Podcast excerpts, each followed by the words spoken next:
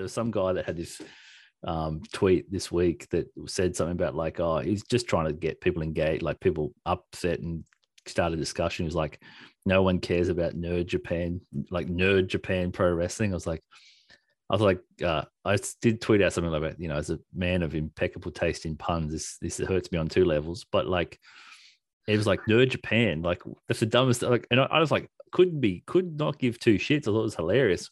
And then people were like, I was like, if, if you watch wrestling, you're a dork. Like you just are. Like I don't care. Yeah. Like if you're watching wrestling, you're a dork. That's okay. It's fine. Just embrace the the you're a dork. It's it's there's no like, it's not like being. Like you can try to achieve like this thing of like, I'm the best of all dorks, like the king of dorks. It's like, it's, it's pointless endeavor to try to, I'm an elite dork. Like I'm a, I'm my wrestling fandom trumps your wrestling fandom. It's like, yeah, no, my dorkiness is more important than yeah, your dorkiness. I'm, a, I'm above you as a dork. I'm a highbrow dork. Yes. It's like, look, accept it where we all are. And I, as I said, I've said to you last weekday before we, we were off air or whatever, I'm like, you know, I just don't think this generation of wrestling fans got bullied enough as children. You know, I just think yeah. you, it's like you needed to get just embarrassed. You had to be completely shamed. Like wrestling was a shameful endeavor. Like it, it was, was, it was, was like you are, you are, you're an idiot. You are bad, and you are, you don't, you don't deserve love. That was you, being a wrestling you. fan. Have you ever made the excuse while your parents are out when you're a young lad and uh, you said out loud to the table of all their friends going, Mom, Dad, we have to go home. I want to watch Xena because you knew wrestling was going to be on very soon. So you thought, so in my head, Xena's above. Xena yeah. was, was nowhere near as embarrassing as saying I wanted to go home and watch wrestling. Yeah, yeah, Xena. Well, Xena was. I mean, Xena was a cultural phenomenon. So like, I, I remember being like eighteen and going to a nightclub. And there was people in the nightclub wearing like wrestling shirts, like N W O shirts and Stone Cold. And I'm like, am I in the fucking Twilight Zone? This that, that, that, it's like the golden been, hour of wrestling fandom, the attitude era. Yeah, I mean, you would have got polled back in the day for wearing that sort of shit. Yeah, it was a, but now, now we live in the age of nichedom. Like everyone's got a niche fandom of something. So mm. like anyone that's like, oh, because the internet is like, for as you know, for monoculture, this idea of a monoculture that the internet presents, it ultimately just led to like the partialization of everything. So like everyone thinks, like I always find it hilarious when people are like, oh, I watch this thing on YouTube, and like everyone thinks that what they're watching on YouTube is like what everyone's watching on YouTube, but then they realize that no one has ever heard of the four channels that they frequent all the time because it's just the algorithm has niched it to that extent. It just feels like mm. it's big. Oh, one hundred thousand, there's a million people that watch this thing. You don't know any of those million people. You they, they don't exist. So it was like, oh, I got this channel I follow. Like my niece was telling me about some channel she follows about some woman that makes like outdoor huts. And I was like, what? Okay. It was like such an odd, random thing. It's like, oh, yeah, she got big following and does well. It's like, yeah, okay, cool. You're a big outdoor hut dork. Like, great. You, so, everyone's got their... You're, you're no. telling me you you guys have never heard of Korean street food tours? Yeah, exactly right. No, I, I'm sure they exist. I'm sure there's great channels. They, they do. Like, the channels are amazing. Yeah, exactly. And what I'm saying is that, but it's this weird thing where our brains aren't quite wired yet for that. You know, we're so used to this idea that we're, we're part of a monoculture that when we realize we're actually part of these little niche things, that, and until people embrace that and go, yeah, it's fine. It's fine. Like I like New Japan Pro Wrestling, I like Japanese pro wrestling. Like seriously, like I'm a niche of a niche. Like we're yeah. niche of niche, and that's that's fine. I'm happy to be a nerd Japan pro wrestling fan. Uh, you know, I got I got tweets back saying, you know, you know, that women were saying like, oh, we're we're not nerds. We're like New Japan fa- fans, and we're and we're like, I think my friends are babes. I'm like, that's great. I said New Japan's for the cuties, and it just is. Like, look, we're proof. We're, we're proof of that. Like. You're so smooth. Yeah. Oh, yeah. Well, it is. That's our. We, we might be all dorks, but with the with the most handsome, wholesome, sexiest of all dorks. So it's just, it just is. It's just facts. These are just facts. There is nothing dorky about predetermined matches involving men grabbing men. Yeah, I don't. Well, you can you can you can believe that, Red. But I'm here to tell you, it's an incredibly dorky endeavor. Yeah. Uh, I was. I was uh, actually just explaining to someone yesterday about being a fan of New Japan, and they're like, "Oh, okay, you like wrestling? What's uh, what's this Japanese thing about?" I'm like, "Okay, here's a video of this guy. This guy's name's Taichi. That's Miho Abe, and this is Taichi. He's kind of like a blend of Phantom of the Opera.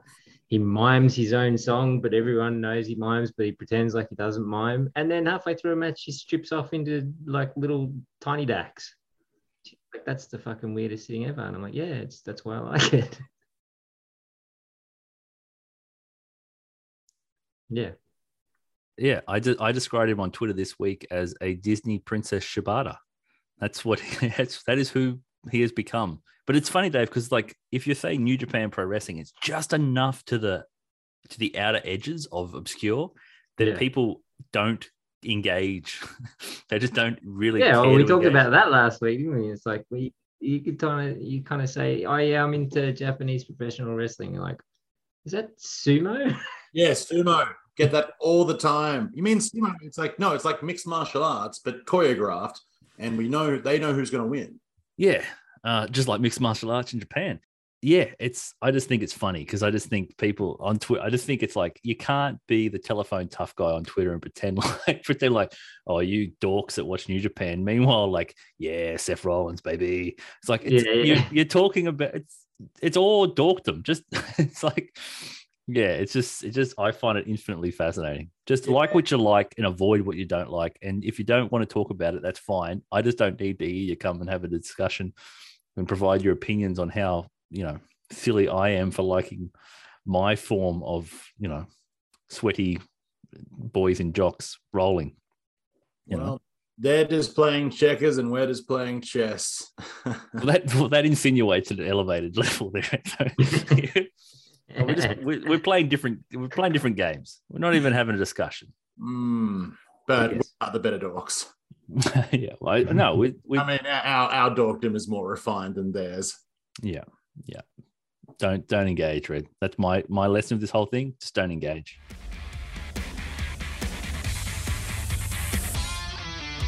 And now, Subway, delivered by Uber, presents the Stiff One twenty twenty-two.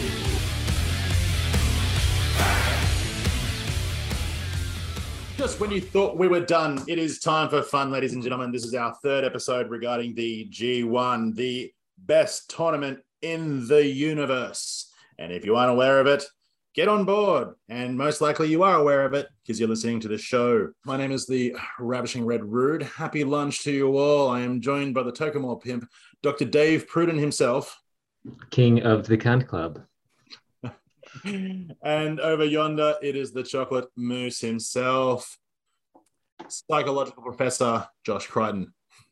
Okay, uh, yeah. I, I I prefer to be uh, the winner of the meat raffle. That is... King of the Dorks. King of the Dorks, yeah. That's me, K O D, baby. Um, now, a lot of things have been going on right now, and I'm just wondering if anyone's listening to the show or fans of the show, is there any way that people can reach out to us at all? Amazing question. It's funny. Every week you find a way to keep asking this question, and I keep telling you.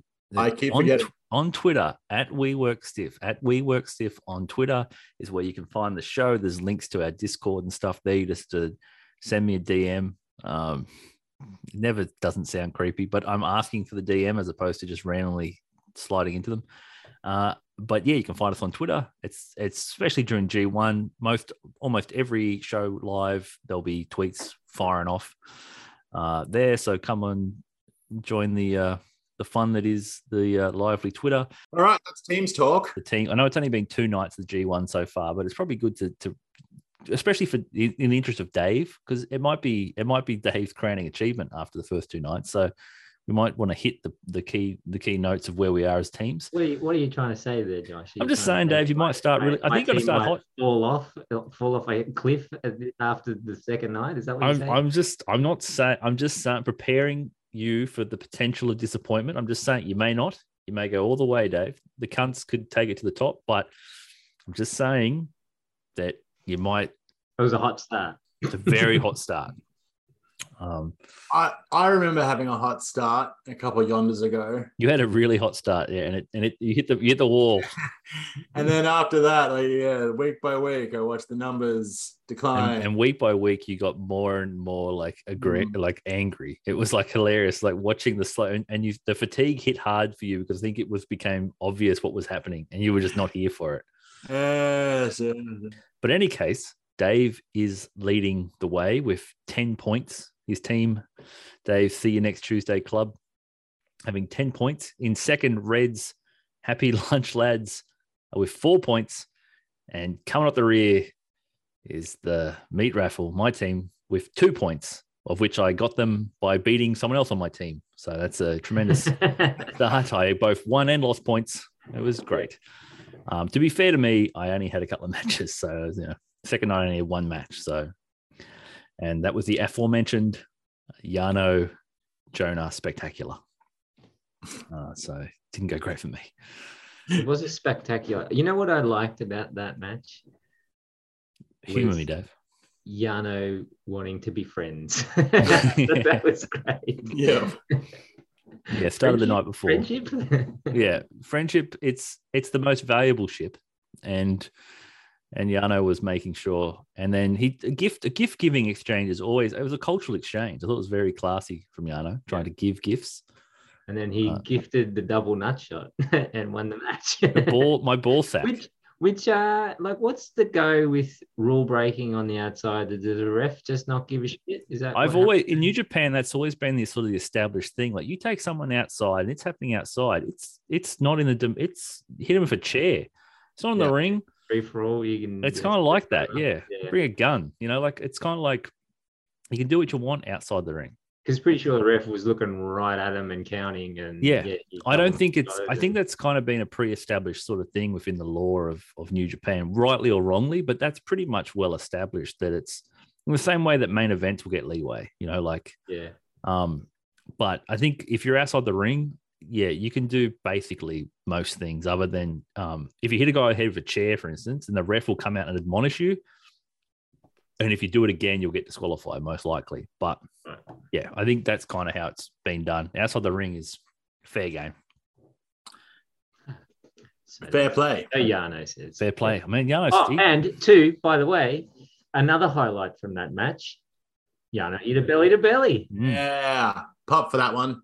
Yeah, me too. Of all the decisions they made to be the first person to get Jonah off his feet, it was a very. There's a lot of decisions that were made in that match that were curious. I'll be, I'll be, I'll be one to say like, finally the big man gets taken down by Yano and he's lost by Yano. I hope that it will lead to something, but we'll get into it later. Don't worry.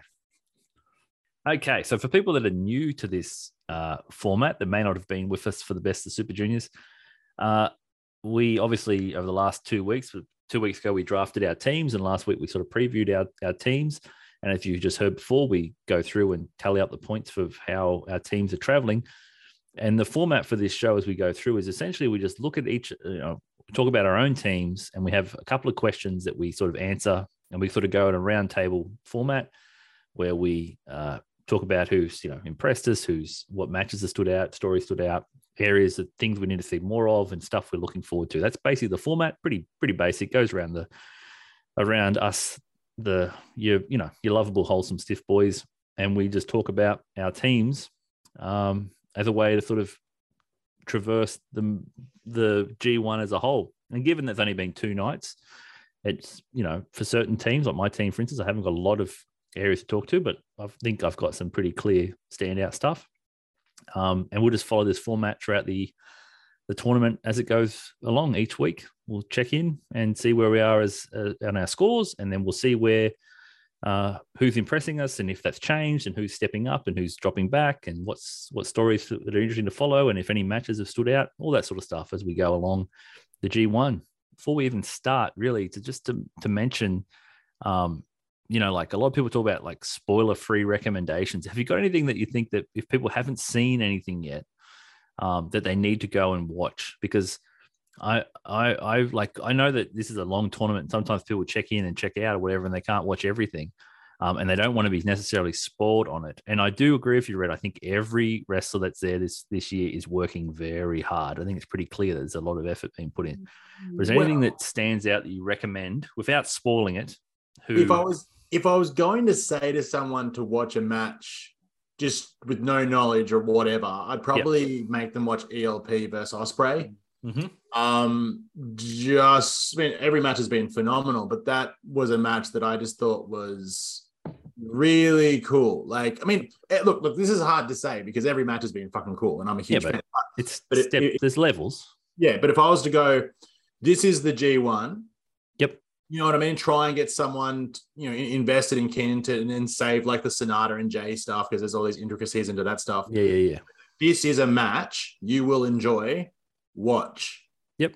You know what I mean? Like that's straight away what I do, even from like the intros of both guys with E L P's jacket saying phallus. Um, like, extremely long phallus. Extremely, yeah. I know, I know. I only saw the phallus part, didn't see the extremely long. It's phallus. That long. It's really that long. It's all you need to see. um, I just...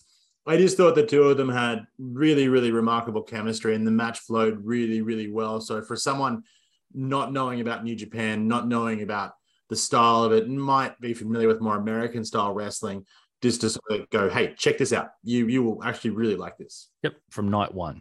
Yep. Yep. Anything, anything you'd recommend, Dave, outside of spoiling it?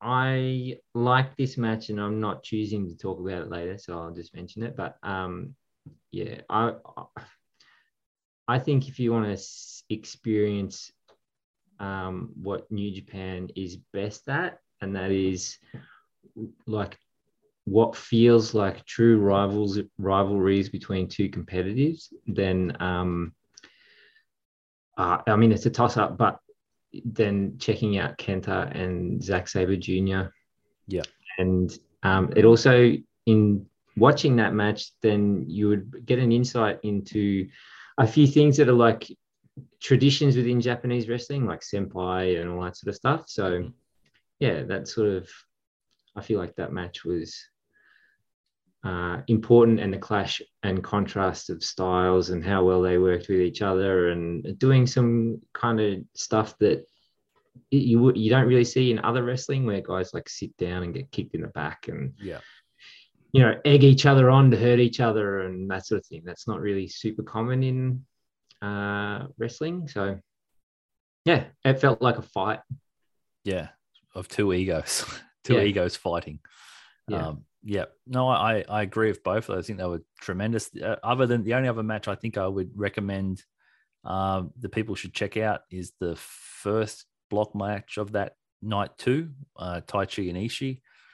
Uh, similar to what Dave has said, there's something it's, it's it's almost like a bit of a blend where it's like that's that's what a G one is, where you can leverage stories that not necessarily are front of mind, but uh, that Chris Charlton does a great job of bringing up in terms of those two guys and their history as being, you know, black saints that have come in from other promotions. He's, when he's extremely important um, yeah. during the G one uh, for anyone who's sort of new. Just being able to, he he condenses history between guys really well, yep. and um, makes it palatable as well. So I really yeah. like Chris Charlton he for that adds, sort of stuff. Adds, I mean, the commentary both got, I mean, yeah, well, they Kevin are as well. They're, they're top notch. You know what I mean? Like they, the two of them really are another reason why you really should be watching New Japan, because they are such a good tag team with what they do. Because like, I was watching like, for example, the the Okada Cobb match, and Kevin Kelly's referenced the D D T. He brought up how the D D T was what Okada used, like in the last G one, and I didn't know that because I haven't actually watched. I didn't watch that G one. Well, Kevin Kelly's the best. I think he's the best at propelling wrestler stories as a commentator currently, in terms of his focus is about making sure the stories of the characters are getting over and being translated. And Charlton's a historian, so he's able to ground the current stories into deeper lore, and I think that's essentially what you got to experience in that Taichi Ishii match, where they basically built a lore that has been around and then justified and rationalized their current rivalry. He's gotten Very much good. better at like hype girling stuff as well, getting a yeah. bit more excited about things. He's like improving. He kind of, yeah. yeah, he was very almost encyclopedic in the beginning, where he just sort of like reel off facts about guy's history. Or well, he whatever. didn't have to. He wasn't the color guy at that stage. It was always no. Nah, whereas now roof. he's adding that color and getting yeah. like you know the excitement that he has for it is really shining through now, which is yeah. awesome. And they are a great combination, the two of them. Yeah. So those, I think, if you're looking for time and you want to sort of experience three emblematic matches of, I think there's three very different types of matches, which is incredibly emblematic of where the G one is and what it does. They would be the the recommendations from the Stiff Boys. It's also uh, indicative that the three of them are three significant rivalries, those three matches. And that's what they do best. And the G one uh, is so good at highlighting those. So I'm interested to see, as we go through, some of those guys who are in those matches and how they keep keep that same energy throughout, you know, not being matched up against guys who are necessarily rivals. Yep. Yep. Sweet. Okay, Red, you, you do want to start with your most impressive boy.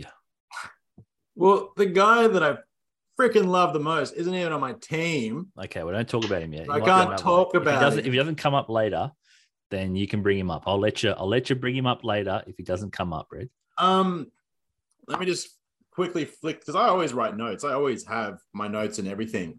Um, look, I mean, the most impressive boy that I have, you know, as always for me so far in this, uh, is definitely going to be Okada.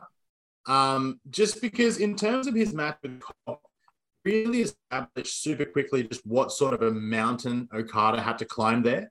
Like, they really, really, really established Simpy very quickly for Okada, because Cobb dominated him really, really quickly. He and bounced him. That's what I mean. And like his fall away slam, I've never seen anyone throw Okada that far. It was, it was it, like, it was. We take for granted how strong Jeff Cobb is. one hundred percent. So, so they just established, so out of all the matches of what all my boys have been doing and all that kind of stuff, my lads, my lunch lads, um, I, I really thought that, you know, Okada was in that level of like where Okada should be, of like he has this gigantic mountain to climb in a match, and he climbed to the peak of that particular island. What do you think of the gear, Red? The red, loved it. I really, really liked the red. I thought it was cool to see a new sort of tone to his color and all that kind of stuff. But, uh, you know, it was just great. It was great. I popped when he did the spinning Uh, tombstone. I'm like, how the fuck does someone do that to Jeff Cobb? How does someone physically pick him up? And then, you know, after taking one tombstone, and then he picks him straight back up to reverse it to a spinning, like, you know, tombstone. And that's the other thing too. That's where I popped the most out of all the matches that I watched, was that when he hit the spinning tombstone, because I haven't seen that move for so long. And also, like, not just is he a heavy guy, Jeff Cobb, but it's like, it's the girthiness. Yeah. How do you hold the girthy? Yeah. uh, Carter's got experience. Yeah. um, wait, wait till he wrestles Jonah. Like, yeah. Handle that girth. Yeah. uh, yeah. So it was, it was just nice to sort of pop as a fan again and go, oh, that's right, the spinning tombstone, so cool. And then it's... the whole time I kept going, wrist control, wrist control, yeah, yeah. wrist control. So his, I'm waiting uh, to see wrist control. His transformation into Inoki is almost complete. Like, I actually think that's what they're doing with him. I yeah. honestly feel like they've, like, he's got the Inoki robe, he's got the Inoki towel. He's his he he pulled out that move again, that that um octopus into emerald flosion, which mm. is the Inoki Misawa combo. He did that again before he hit the Rainmaker. Like, it was. When I watched that match, Red, I'm I'm with you. I mean, obviously. So why why is he? What's why is he combining Inoki and Misawa? Is it just is it just to say here's a combination of the greats? I too, I am I am the next great. I am the current. I great. think it's a bit like that, and I think it's almost saying Strong Style and King's Road into one. You know, I'm yeah. I, what what my style is, and what the new generation of New Japan Pro Wrestling is is not. It's not any one style. It's the combination of these. Yeah, because it's it also it's important. He doesn't use it as a finish. It's a setup. It's now a setup to a Rainmaker. Yeah. So it's like, yes, these two combine to then lead to my ultimate finish, which is the Rainmaker, which I can beat guys with one of now, you know, which after the matches with Kenny years ago, basically the, the Rainmaker got a little diminished because he had to use about seventy-six of them to beat Kenny. Mm. Um, now it's one and done. So, um, but setting it up, yeah, I, I just feel like I, after that match, Red, I literally, I tweeted out something like, I, I've just thrown all of my pick'ems. I, I just feel like they're going to go really strong on the booking now. Like they made him strong, you know, like I, I felt, I was convinced Cobb was beating him, I, the getting his win back after last year. And Okada, you know, overcame, but he was strong in that. He was strong in that win. That was a strong win. I mean, know? fuck, Cobb moved a bit of the underring. He got flapjacked, and yeah. the impact from him hitting the ground. The board came up. The board came up, and like they just. Red Shoe's got his working boots on there. Yeah, yeah, Red Shoe's jumping on the rim. Putting it back into place, but it's yeah. just like, it's like, wow, this guy is this, you know, he's a giant, he's a mammoth, he's a huge, strong man. Like, you know, what does Okada have to do? And like, so when Okada finally got the win, I was just like, yes. Yeah. Well, it's going to be that story, isn't it? Okada, I, and I feel like it's set up for him, isn't it? It's he's going to be tackling on or tackling all these giants and having to overcome every time, and that's going to be. I think they're going to make him. It's it's like Inoki. It's like I'm going to beat all the big boys, and I'm going to you know show that my style of wrestling is the best. Mm. It's the true one, true king of sport. I just feel like that's the position that in the fiftieth year that they're calling back to Inoki of all people. Um, We're going to have, I guess we're going to, we're living in the age of Okadaism. I think that's where we're headed. Um, and I felt like it was the most telling in that match where it was just like, he's taking on this shoot wrestler, big guy, and he beat him with technique. You know, he beat him with his, if these new moves and these, these callbacks. I just was like, I just thought, shit, he looked strong. That was all I took away from that. I was like, you know, because I, as I said, Rick, I was convinced, like I was, I was as sure about Cobb winning. Like I was yeah. like, yeah. a big win on that first night to to show that Cobb's overcome, like he's improved from last year, and that was the only guy that, that he lost to. Like literally, Cobb wrestled nine matches and lost one, and that one was to Okada. And then he's meeting him on the first night. Oh, it's, it's just set up for that. And it's like, nah, nah, Okada's still the strongest. He's still the best. Yeah. Uh, I think he's in, I think he's in for a big one, Red. I think he's Okada's in for yeah. a big tournament. Talking about girth. I mean, when is he not? Yeah, when is he not in for a big one? Yeah, but I think he's in for. I think he. I think we could be looking at back to back. I, I after watching that, I almost changed my. I, I was like, I think, you know, the way he lost last year's G one, you know, won last year's G one, sorry, by sort of winning and by another guy having to be medically retired. You know, like that's not a real confirmation and affirmation of your place or your strength into the way that they tend to book. So it could be a chance to reaffirm that. Uh, he doesn't have the belt, which is curious. You know, he's, the belt's been taken off him during the G one, so it does free him up. Well, it's also like run. You don't put Okada in the monster block for no reason, do you? No. It's not just you just throw Okada in with the big boys. It's like there's a purpose to that. It's to yeah. make it seem on the surface that he's just going to be up against bruisers night in, night out. Yep. Yano. Um, oh, the and, monster of monsters. Have have difficulty getting to the semi-final. So, I mean, there'll be difficulty there. Oh, yeah, there'll be struggle. But but realistically, it's... if it's not Cobb trying to chase him down, which which are the others that are trying to, are going to be in his heels, you know? And when you look at it this year, this is the biggest thing I've taken away, realizing at the beginning of this, it's only the six matches. So... every win, every loss is so much more impactful because you can't, you, you, if you lose two in a row and one of those happens to be against a guy that's a block favorite, you're not winning the block. You're, yeah. just, you're just not going to make it. So Cobb losing to Okada is like a double loss. It's like losing two matches. Yeah. Well, that's a really, really good point you made about like, you know, but see. Makes that, makes that Phantasmo Shingo last night seem kind of important, doesn't it? Doesn't it what? Yeah.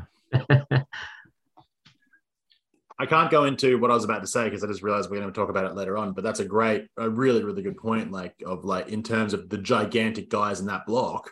Mm. If he's just beaten Cobb, who arguably I'd say is the most developed, the best of those big guys, he just beat him. Mm. So who's the one that's going to beat Okada out of the big boys? I'd say Jonah. Jonah, yeah. I was going to say Jonah after losing to Yano. The I week. think he's going to get fucking angry. Yeah, that's yeah. exactly it. And he's just going to go on a tear. If it's bad luck, Fale, I'm just turning it off. Yeah, but that's not uncommon. yeah, or, or could be Yano. Could give him a loss. Because Yano can beat anyone. That's true. So, that's true. Yes, he can. yes, he can. Yes, he can.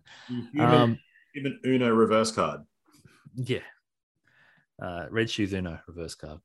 The, uh, Yano, I mean, Yano is like, to me, he's the sneaky late in the draft pick because you know you're going to get some vital wins. yeah. If you want to win, get Yano on your team because the, the court jester jester of New Japan Pro Wrestling, who never he never has a losing record. Like, what do you? I think wrestled missed one in since two thousand five or something, and that was two thousand six. That's but he's there to make the math happen. He's there to yeah. make the math work, like because you can you can beat him or you can have him win, and it doesn't matter. so like perfect. Like you need one of those guys. Normally Farley does that too. So the fact that both in the same block is really odd. Impressive boy. It's I'm torn because I kind of want to just go with the new boy for the impressive boy because I talk about others a lot. Yeah. So I'm going to pick Hanare. Oh. And two weeks in a row when I've picked Hanare. Mm. And I've sort of w- heard whispers on the internet, YouTube or whatever, that people feel like Hanare getting the win over the Tana is predictable and that Tana getting the win over, uh, losing to the undercard guy and blah, blah, blah. Yeah, yeah. Whatever, whatever, whatever. And what, you lost to Chase Owens or something last year? You lost to Chase last year, yeah. Um, but, look, Tana, I think, has earned the right to do the G one the way he wants to do the G one. And if he wants to put a guy over, you let Tana be Tana and do what he wants to do. And I think the right guy went over because not only does it establish Hanare as uh, a threat in each match from now on, whether he wins anymore or not, yeah. but it establishes is him as a physical threat in at least because he's, you know, the thick boy of the. He's a thick boy. He's put on some beef. Yeah, yeah. He's he's beefed up. He's hossing up. He's, he's, um, he's hossing up. He's... But then it also allows Tana to be true Tana and be on the chase. Yeah. And that makes him a threat in each match as well. So whether it's up against Naito or whoever, or uh, Zach's in that block too. Zach Kenta. Yep, Zach Kenta. Yep. yep. It's a it's a murderer's so, row. Yeah. So now row. so now Tana, because he's lost, he's going to have these compelling matches to try and chase points to win the block. Mm-hmm. Um, so I liked that, and then and I really I quite liked um, some of the stuff that Hanare was doing, um, kicks and all that sort of thing. I thought were really cool. Um, what about the short boys, Dave? What about the short boys? I was just about to say that that's going to be the name of my one man podcast, the Hanare Short Boys, and it's a and it's a kink podcast dedicated solely to the full Nelson position. so, uh, yeah, but I I, uh, I just I like I like I like what I'm seeing. So he's my most impressive boy because it's growth in the canar- uh, character of the, uh, in the can- character of Hanare, and I've been asking for this for four, five, six years since he since he had the graduation and no excursion, like since he yeah. yeah and just coming out each time with you know the death gimmick yeah. and and you're like I. Th- I surely they got to give him something more, and they have, and he's, and I feel like he's delivering. And all I want is just that progress to just keep taking baby steps through this G one. Even like I said, even if he doesn't win anymore, yep. just keep progressing and just be a threat. Just be a threat each match, yeah. and build off this. Just win. Credible, right? Just a just little be bit credible. Of credibility. Yeah. So you know, F you to all those who uh, shit can Tana taking the L here and that being predictable. But it serves a purpose because we said it before. I feel like it serves a great purpose. one hundred percent But it's not like he lost. It's not like Tana lost to someone. Like, look, Hanare is going to do what Hanare is going to do. But it's very, it's, it's, unless they're putting the rocket straight up the old short boys, it's very unlikely that he's going to be a chance to win the block. Uh, so it's a it's a loss that that Tana can take that, as you said, Dave, puts him on the chase, but it's not going to, at the end of the day, he's not going to be in a tie-break situation with Hanare most likely. So it means that it's a, it's only a two-point loss, not a four-point loss. So it's a loss he could take. It's It was the first match of the G one, so it establishes pretty early, like as straight out of the gate, prepare for the potential unexpected. And, and look, yes, I think we looked at it and thought it's very possible. I mean, we speculated on this just last week. Uh, thank you very much. Um, we said seven minutes. It went. It went eleven. But it was eleven, yeah. Uh, but I do think that, and like the Hanare's head kick, like he had some stuff there that was like, oh, that's that's cool. He's doing some bringing those kicks in, and and was it the most um, impressive performance? I don't know if it was the most impressive, but it was certainly. Um, I would say it was. It was like methodical. It was like it was considered. It was working to a style. It was clearly a style that Hanare was trying to implement, which is, as you said, Dave, a really good sign, because whether or not it's it's going to be as flashy as the other boys out there is, is inconsequential. It's going to be Hanare's style.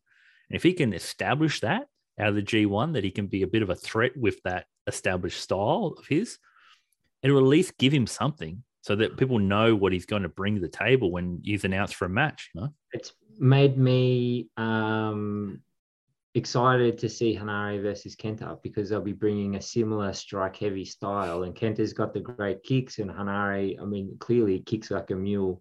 Yeah. Uh, so that'll be fun. I think that'll be fun. So I like the matchups in this G one for Hanare, like we were sort of saying last week, because all of them present an opportunity for him to clearly define that style. And maybe that's the story of his G one, is really defining who Hanare is, yeah. You know, this whole based character and all that sort of thing. I, I think that's, I think that's cool. So, so, you know, in a, in a win that maybe wasn't the, the my favorite match, or wasn't a real showcase win, I, I he was my most impressive guy for this week, because it sets a really nice foundation for him to build on.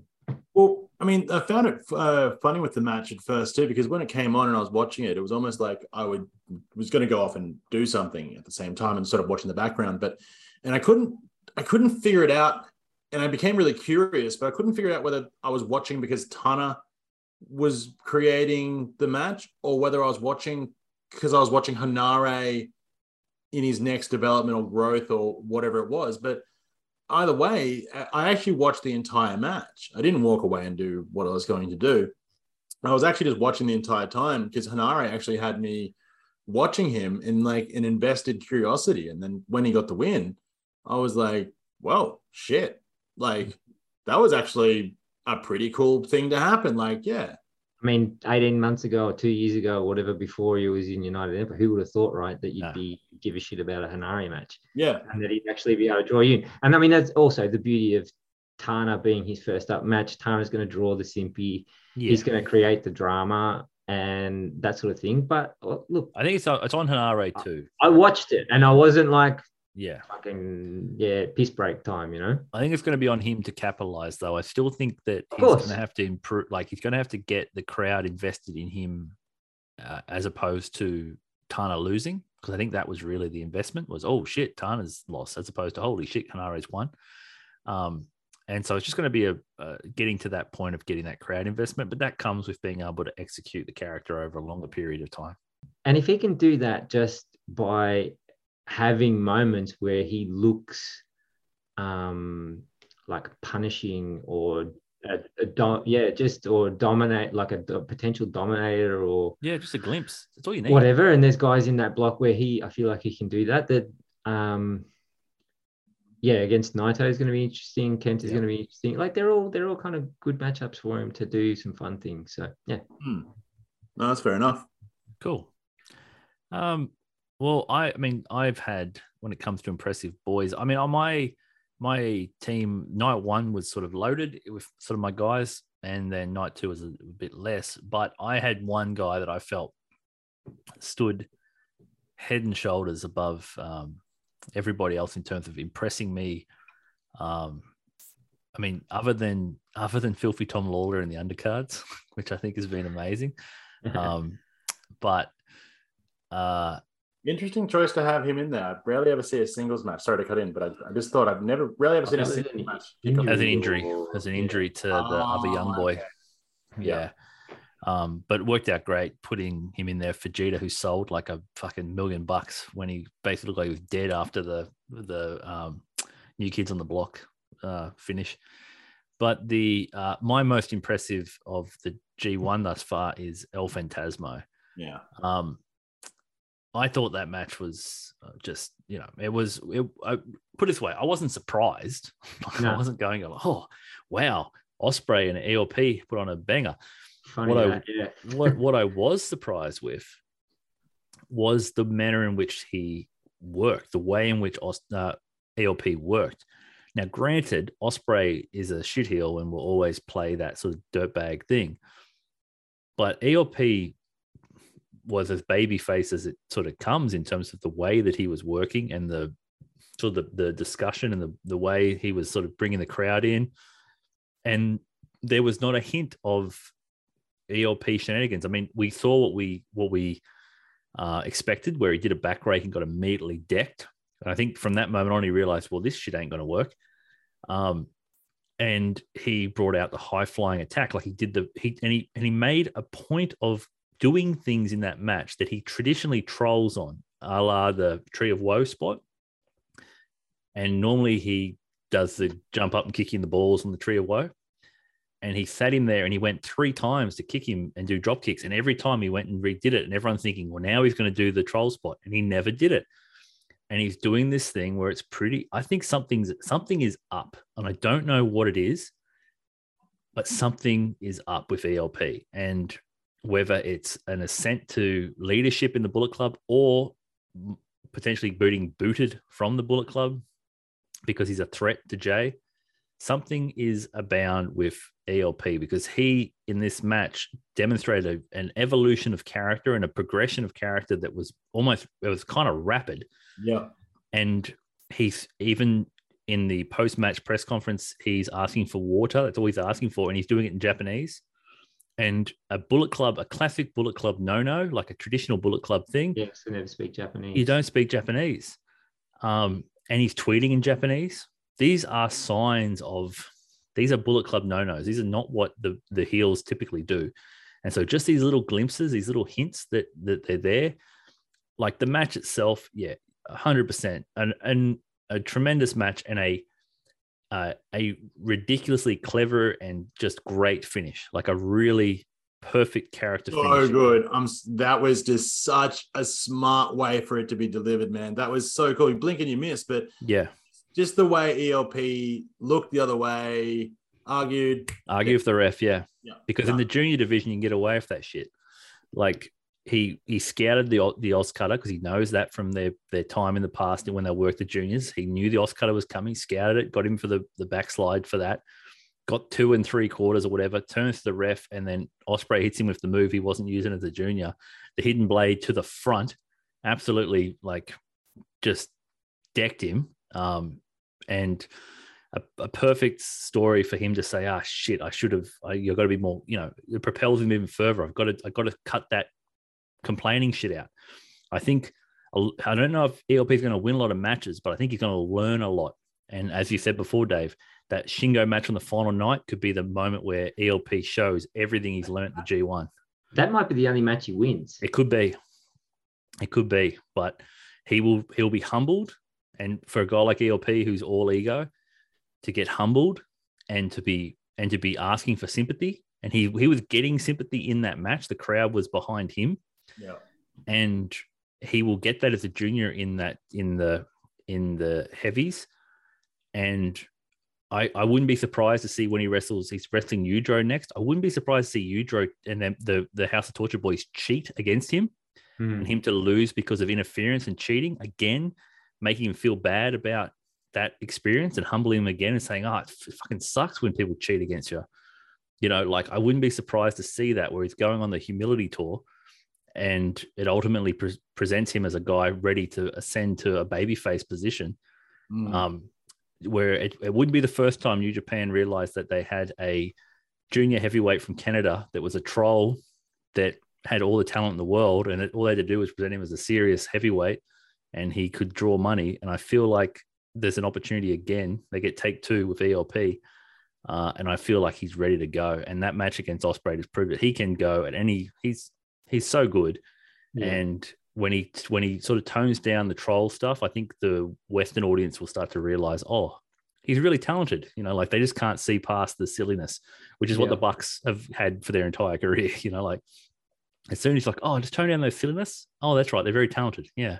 He he he really is uh, my M W W recipient of the first round that we saw, which is must-watch wrestler uh, throughout the entire G one. He's going to Jericho gimmick. No, I just thought of it just then. Watch entertainer of the week. Uh, yeah. It's... No, I just I just think that going forward, E L P has solidified and made a statement with that match that he is going to be a guy that you really really want to check out. When you know that he's on that night, you want to make sure if you don't see any of the match that night, you want to see that match particularly because he's going to be bringing something to the table. That, like, like flippy shit. Yeah. Plenty of flippy shit. Yeah. Yeah. Yeah. If for people that like that style of wrestling, like you get your fill. And like yeah. watching him there against a guy like Osprey, who's, you know, has sort of toned down all those elements, but E L P's level of talent in terms of what he can do and how he moves around a ring, it's very...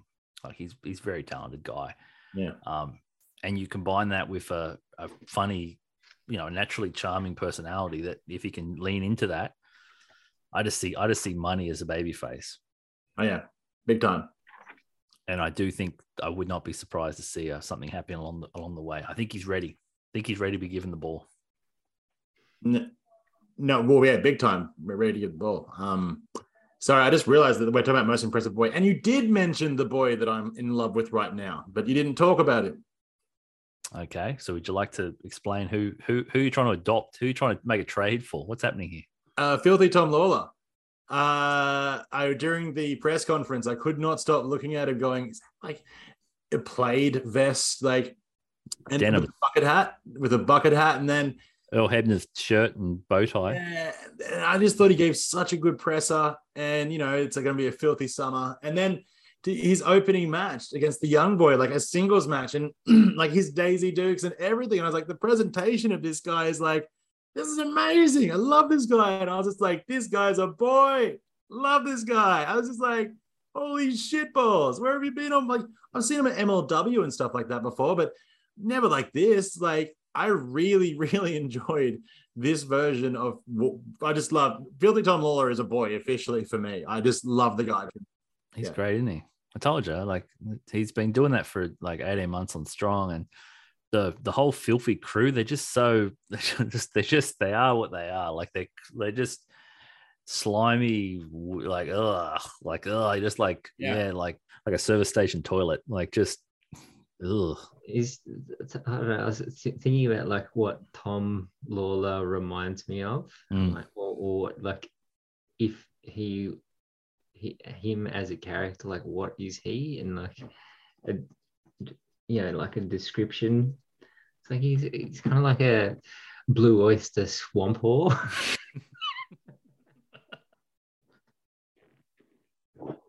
There, he, he defies description, Dave. Because yeah, it's, it's I can just... imagine him like you know that scene in um, uh, Police Academy. When yeah, oyster yeah. yeah, I know the scene. Just see him in there, but the blue oyster is like in the middle of Louisiana. Uh, Louisiana, yeah, the Louisiana blue oyster.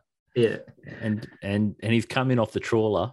Yeah, ready to just to just ready to be filthy. Just live it up with the boys. Yeah. There's, no, there's literally, there is nothing wrong with and hanging would, out with the boys. There would be no way for any straight man to get away from him.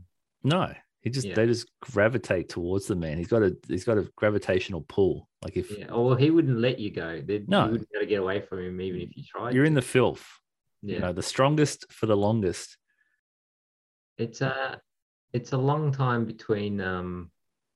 matches for some of these guys, isn't that's, it? That's that's another thing that's really interesting with this year's presentation. I think it's it's a good thing and a bad thing in that some guys are going to wrestle like their first matches until like night seven.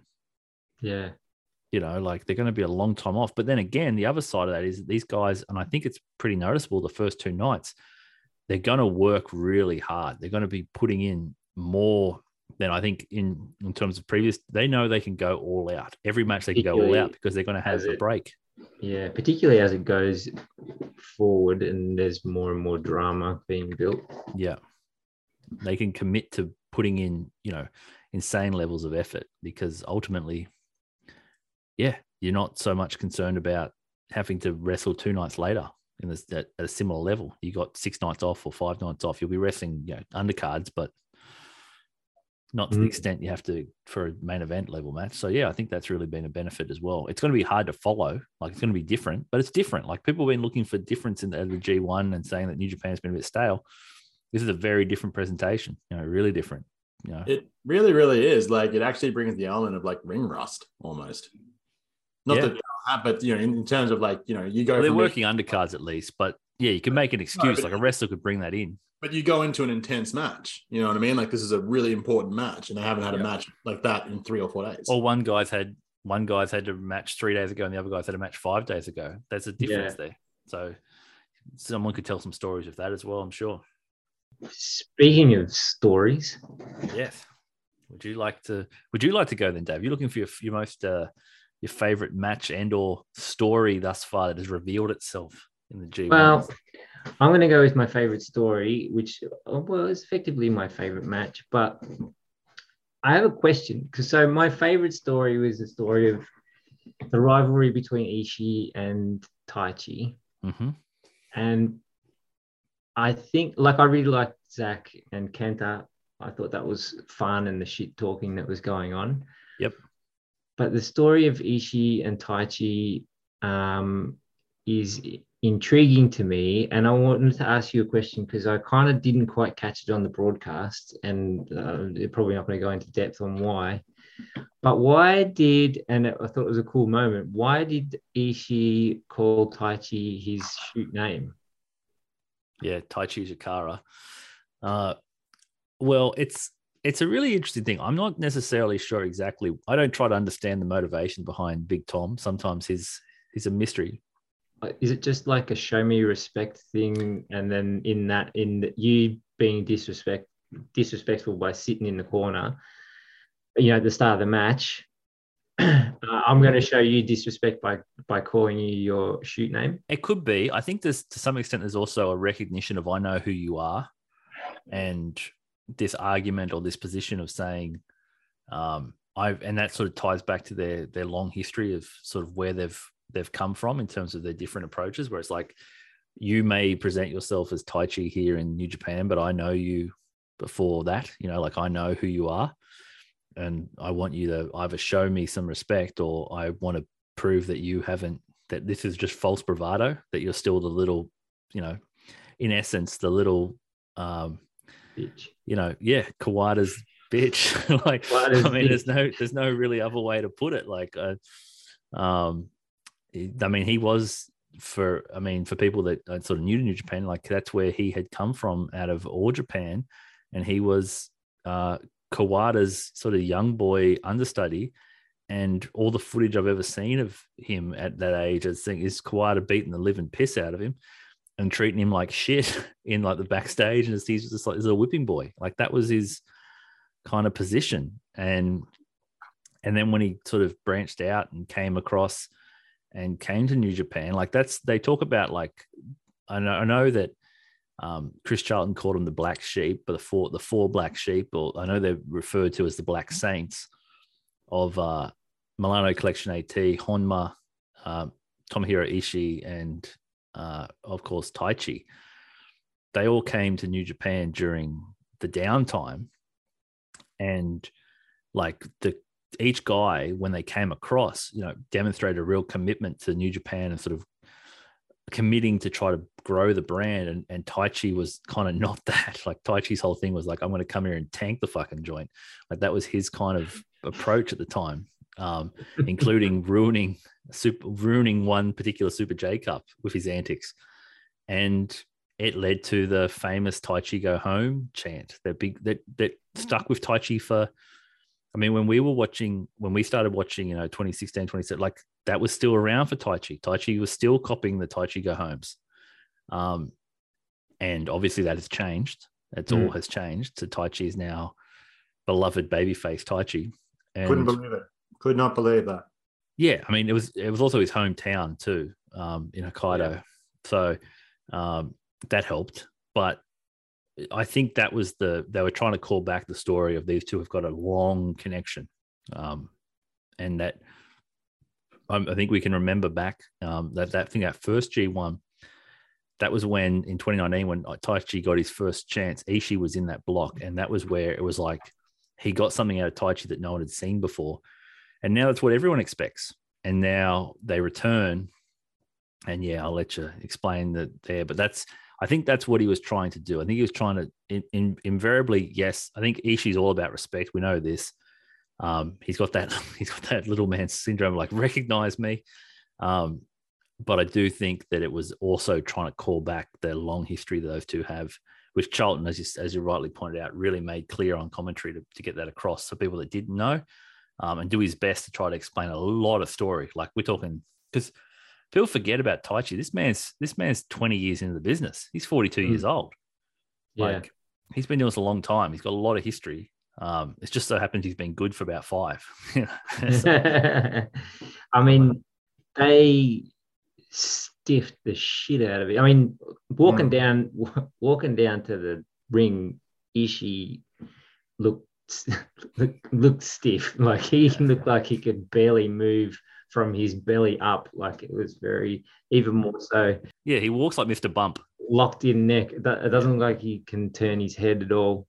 Um, I don't think he can. He's like a human bat suit. Like he just, yeah, there's no, no articulation.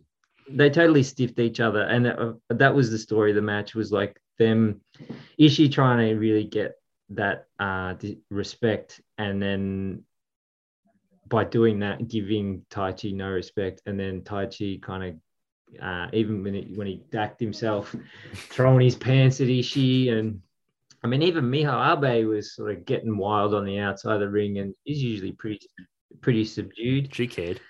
Um, you know, the slaps and the receipts, and um, getting called Ishii, calling Ishii uh, Taichi's shoot name, that delayed fucking suplex off yeah, the, the scary road. One that was fucking insane, where it was like swaying Whoa. one way or the other like, at one point. Which, watch yourself there, Ish.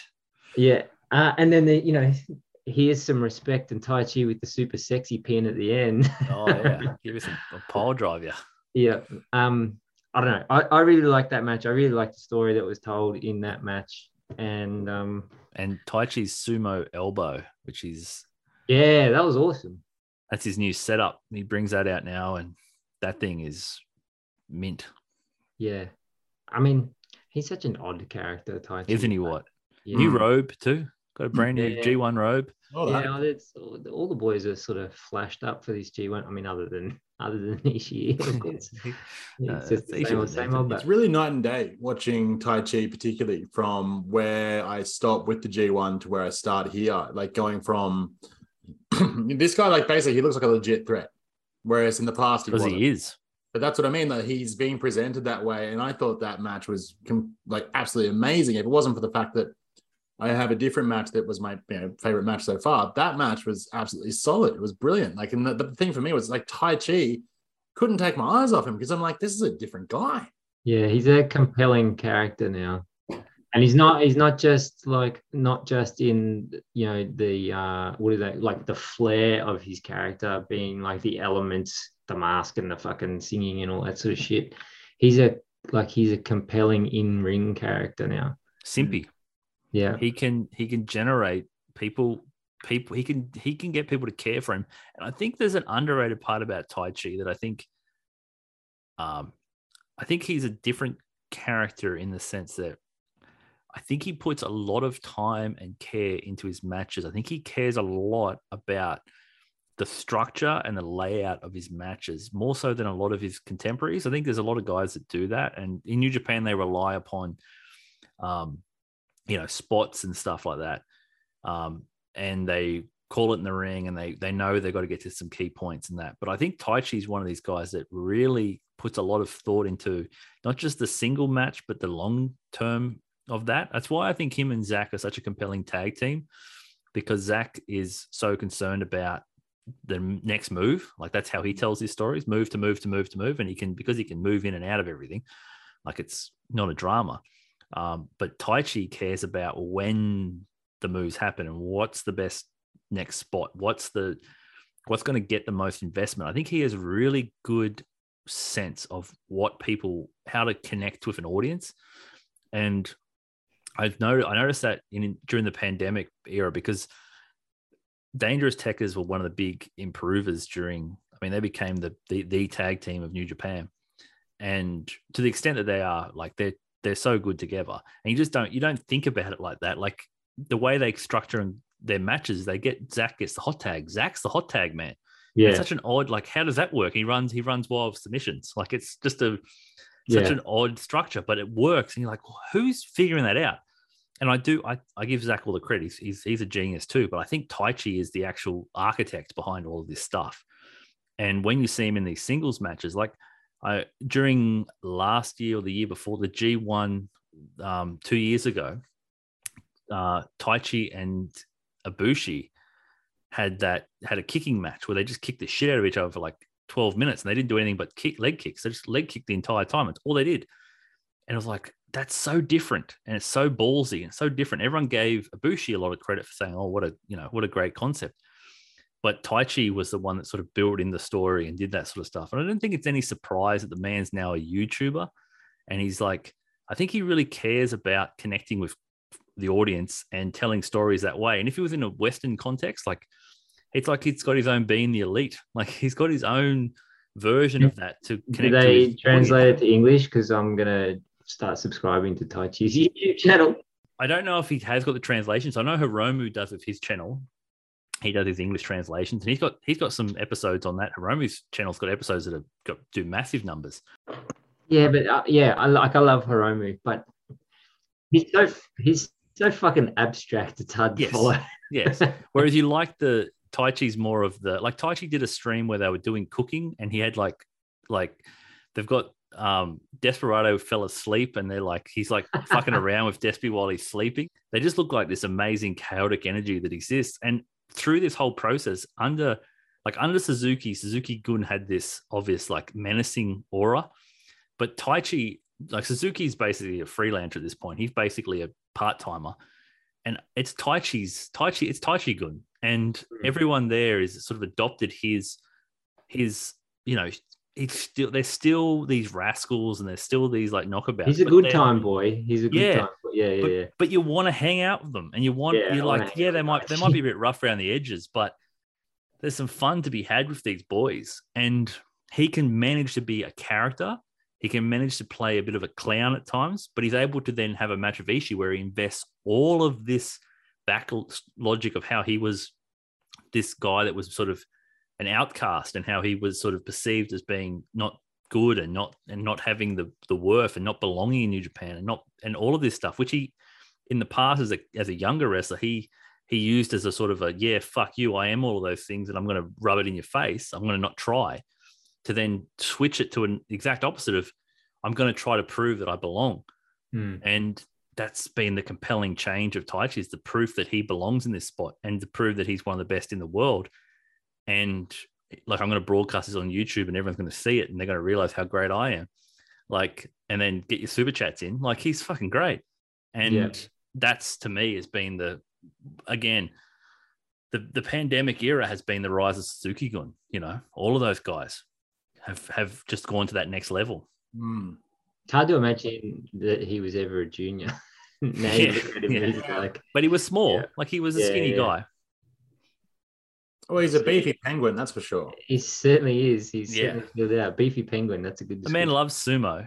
So, yeah. like, he's um, he's got the diet. But apparently, so do we, according to people we try and describe what yeah. we watch. Yeah. Yeah, well, we can say, here's Taichi. We're big sumo fans. Here's Taichi. Taichi. Yeah. yeah, awesome, man. Well, I think he's going to be fun to follow, too. And I think he's a legitimate threat in B-Block. one hundred percent. And that's, that's yeah. how he was made out to be. Like, he looks so strong in that. Like, well, someone else has to be. But that's what I mean, though. I just, I just couldn't believe it. Like, it could be Sonata. It could be. The comeback's on. Yeah. Although, to be fair, let's I, I don't want to, like, I obviously can't jump in there, but I do think that there's there's a sign there that, like, Sonata and Jay have got this interesting chemistry. There's no doubt yeah. about it. The last five minutes of that match was very compelling. It really was. First ten minutes uh, on Sonata's part was almost unconscious. Yeah. Yeah. That's that's kind of his thing, right? Yeah, I know. Like, you were frustrated. I had forgotten. Yeah. Yeah. Like, yeah. Takes him fifteen minutes. Uh, yeah, I was listening to um, uh, uh, Wrestling Ranton. Yeah, yeah, yeah. Yeah, yeah. And he's talking about it, and he's like, he's a bit like Greg Valentine. Like, he doesn't wake up until fifteen minutes in. I'm like, yeah, that's I've, a good point. I felt that way with Sonata as well. Both incredibly handsome men. Incredibly. Both have the same color hair at the moment, anyway. Yeah. yeah. If if if you put if you combine Sonata, if you if you can p- combine Sonata with Greg Valentine, you get Doctor Zayas. Like, yeah, or you get um, Pigsy from, um, from fucking Monkey Magic. Yeah, yeah. It's it, almost, it, it's like Sonata treats his matches like Naito does taking his clothes off for the ring. Oh yeah, it's a it's a foreplay. It's all foreplay for Sonata. He is a gentleman lover. Like he he doesn't just he doesn't just get in there and go like the clappers. He he takes his time. He warms up. He's like, all he knows, everyone's erogenous zones. That is Sonata, right? Uh, but I do think, like, I do think that there was something in there where they're trying to at least say that, like, he cared a little, you know, like he started to really yeah. get the crowd, and and he and on Jay White made his skull end look like a million bucks. Just oh yeah, didn't he ever? Also, he it was like himself so deep. Perfect timing at the very beginning, and Jay's like, "It's fucking hot in here," and then they both strip off at the same yeah, time. Yeah. Like, yes, it is. Yeah, take your clothes off, boys. Yeah, that was great. I mean, yeah, the, but the, the finish of that, though, those guys are made for that type of thing. If only Sonata could, you know, get out of first gear. And yeah. but how smart! Five minutes earlier. Yeah, yeah. But how smart of it was to Jay to use the Eye of Sonata, then yeah. link it into the Switchblade, like. Yeah, this is brilliant. Yeah. Story done. Uh, yeah. But no, so we're not. We didn't get the run of Sonata yet. No, no, started yet. It's it's it's coming. It's, it's coming. It's, it's his G one is like his matches, just warming you up. Warming. It's getting there. Yep, getting the ice cubes out around the nipples. He'll he'll make a comeback halfway through next year's G one. Yeah, he'll be ready. Uh, would you like me to go red, or would you like to go? You, no, you go, because I, I always go first and just jump in there and get super excited. And uh, not that I'm not excited, but I, I'd like to hear your hot take on favorite match or story. Well, I've had I have I've had three matches um, in the in the tournament thus far. So, and one of them was the Yano match. Um, so, I my interesting one, I guess, is. Other than, I think the best match, my the match I enjoyed the most was E L P versus Osprey, but I've sort of talked to that a bit. But I do think, sort of rounding back to your Okada Cobb talk, I just wanted to spend a little bit of time about where I think, like, there's a, the story that I'm interested to follow, I guess, is, as I said, I was surprised by that by that loss for Cobb, because I felt like, um, I think the story is going to be, will Cobb be booked the same with the same level, or was that a pandemic thing?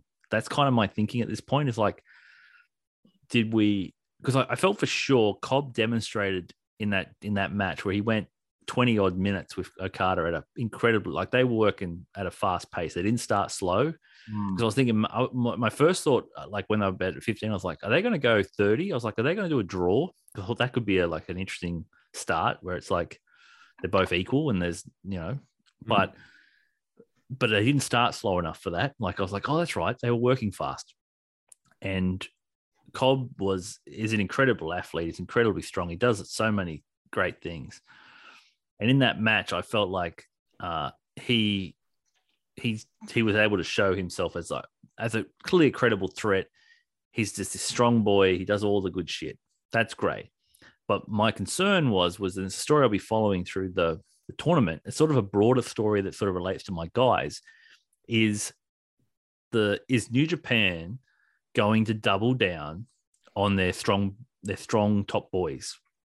And after I watched that, I my immediate first reaction was almost like, are they going to go? Are, are we going? Uh, Okada, Jay, Naito, Osprey? Like, are we going get our top yeah, boys, yeah. push our top boys, and that's how we're going to go? And I felt like watching the way that Okada was booked in that, in the way that the way that Cobb was positioned, was like saying all of these guys who we've done a really good job during the pandemic of elevating are now have gotten to the main event scene, but now they're going to be used to not to elevate them any further, but to reestablish our top boys who we see as our top, top guys. Yeah. And after watching that match, I felt like Cobb did a great job of basically putting Okada in peril, being a really credible threat, getting the most audible reactions of anyone in of any of the matches. Like, he can get crowds to go, ooh, and ah, you know, he's, in, he's incredible, like backflips and all that sort of shit. But I felt like the story that'll be interesting to follow, and the, the story that I'm most interested in engaging with, is will we see something almost akin to what we saw in the Best of Super Juniors, where it was like, we have all these guys, but we're going to affirm our top boys. But in this case, it's almost like not, not shitting on the pandemic era, but just using those guys that we elevated through the pandemic to ultimately affirm the ones that we want to be our new top boys. Um, and I just got that sense after watching that, that that's the story that's going to be. Um, after that match, I, I after that match, I immediately tweeted out. I was like, I'm throwing everything I know out. Like I, I said, overreaction time. But that was my first feeling after watching the match, was that whatever I've said in the past, whatever I said in the past, fucking throw it out. It's they go on for the big boys, and they go on for the big matchups. Okada, Jay in the semi, Osprey, yeah. Naito, which they have not touched. Osprey and Naito haven't touched. Like they have, they don't they haven't done that program. It's been one of the few protected matches. I'm like, are they going to do the big matches and really try to hammer home in this fiftieth year? I've, I you know. sort of felt the same way after watching Jay and Sonata as well. I was like, oh, they're positioning him, him as a really strong champion through the G one, uh, where, you know, I sort of questioned what is Jay going to be without having to chase. I feel like he's going to be dominant in his block. Yeah, and vanquish the guys that have been elevated during the, the pandemic, your, your Taichis, your Great Okans, your Tamatongas. He's going to affirm his role, his dominance in that space. The same way Okada's going to take on these big monsters, in the same way he's going to be, I'll overcome the newcomers that you want to bring in, which is sort of forgotten in that block too. There's so many newcomers, outsiders that have come in, and they're in that block, yeah. um, which is similar to what they did in the Best Super Juniors, where it's like, we've got a fresh new block, but we're going to affirm Despi and Hiromu as the leaders, even, even still, when all the new guys come back, these guys are still a step above. I feel like that was kind of my takeaway from the first two nights, and especially after that Cobb. Um, and I, I, I agree, the Sonata match, because there's upsets I could see, and I could legitimately see them as like, that would make sense and would help kickstart those guys. But rather than use their their top boys to get those guys over to another degree, they relied upon the equity that they'd built for the last two and a half years of those guys to help elevate. Because it, it makes all the sense in the world that Cobb would get his win back, but they're not doing that. They're not trying to, they're not, not the direction they're going in. They're trying to to reaffirm and reestablish. So I do feel like, um, make a note of it, I do feel like that's going to be the top four. And it's a perfect setup, because then Okada can um, beat Jay, which then establishes Okada to get a uh, title match, because he's beaten the champ. And then Okada versus either Naito or Osprey. I'm not sure which one of those guys gets through, because Okada's got history of both, but they've done the Okada-Naito story the whole way through. Naito beats Okada, and then Naito goes to Wrestle Kingdom, and guess who beats Jay for the belt to to, fi- to face Naito at Wrestle Kingdom? It's Okada-Naito for the final time. That, to me, makes the most sense. And after seeing it, I, I didn't see that before. I didn't see that at all before the, the tournament, but as soon as I saw that, the last couple of results and the way they booked them, I was like, I would, I think that could be the way that Kato's going. Mm-hmm. So that'll be the story I'll be keen to follow if they go that direction, strengthening the top boys. That's a, that's why I love that you've gone favorite match slash story. Yeah, yes, it's like that's my favorite story. I watched the match, and out of that match, I could, I was like, that's a really interesting the way they've booked Okada. It was like just the way there's nuance in the way they booked him. It's like they're booking him as like this dominant guy. Yeah, like it's there, like it's there to be done. Where it's like Naito can beat it, because Naito and Okada have wrestled a bunch this year, and Gato does this all the time. He runs it, he hits a feud over and over and over again, And the whole story of Naito thus far has been, is it like they're positioning like it's his last chance. Mm. So, like, it's be, well, it's, it's going to be super fascinating to see what happens with Naito in the coming nights, actually, to yeah. see what's going to happen with him. That's because, I mean, that's like a, a story that, you know, hasn't even really happened yet. So it's going to be. No. I know it's going to be interesting to see if they go that way. Yeah, but... exactly. Off these first couple of nights, one hundred percent. Like if if Naito wins or if Naito loses, does that make you think even more that they're going to put that make Naito chasing? Because that's yeah, well, when... Naito, that's Naito. Yeah, that's what I mean. So yeah, yeah. It, um, yeah. I mean, I'll just be interested to see. But off it, I just think it's there. We'll we'll see. We'll check back next week and see if they've doubled down and strengthening guys, but. Yeah, I just thought there was two matches that I was pretty confident there'd be upsets in, and they didn't happen. So that's okay. Just start to start to speculate as to what they could mean. That's all. It's, well, maybe it's the rise of Yano. The upsets are coming. Yeah, Wrestle Kingdom main eventer. Yeah. No, that's but that's why I found it funny with you saying favorite match slash story, because I don't really ever speak to the story. I speak to the matches. Um, it's, and, you know, it's also way too early for me to even try and get behind any sort of story because the story is the journey. Well, I only had three matches, so it was pretty hard for me. Like I wasn't going to be able to pick too many. Well, all the storylines for like guys that I'm super keen on aren't even on my team. Like, you know, for example, it's like, I'll go to my favorite match and I'll explain why. Okay. Is it, in, is it someone on your team? Is it... Oh, it's, it's a, a guy from my team's involved okay. in them. That's good. That's good. That's all you need. That hits the criteria. I, I know. I know. I've hit the criteria. I know. That's all you need. Um, look, my favorite match was Zack Sabre Junior versus Kenta, but I'm going to talk about Shingo and Juice. Um, the, but that's more or less because I want to try and reference a match plus a storyline. The, the reason why I, I chose this match is because, well, well, look, we can talk about Zack Sabre Junior and Kenta if you want. If you guys want to talk about that match, we, we can, because that was an absolute banger of a match. match. Great match. match. I just love the way that, you know, Kenta took it to Zack, and then, then it became a brawl outside. And then and then Zack even formed it into a technical submission brawl outside. Like, yeah. I thought that was sick. Uh, anyway, but the reason why Shingo versus Juice was fascinating for me was similar once again to the thing that I haven't seen Juice for so long. I haven't seen Shingo for so long. I yeah. kind of got what Shingo has given me in the past, which I really enjoyed, that powerhouse, you know, strong but fast, sort of like, you know, high energy sort of guy. But with Juice, super fascinating to see him still use his babyface moves while working as a heel at the same time. Like, I really, really liked the dynamic of Juice in this match. And I thought Shingo and him really, really paired up really well. And not to mention, too, talk about an upset. I was not expecting that finish at all.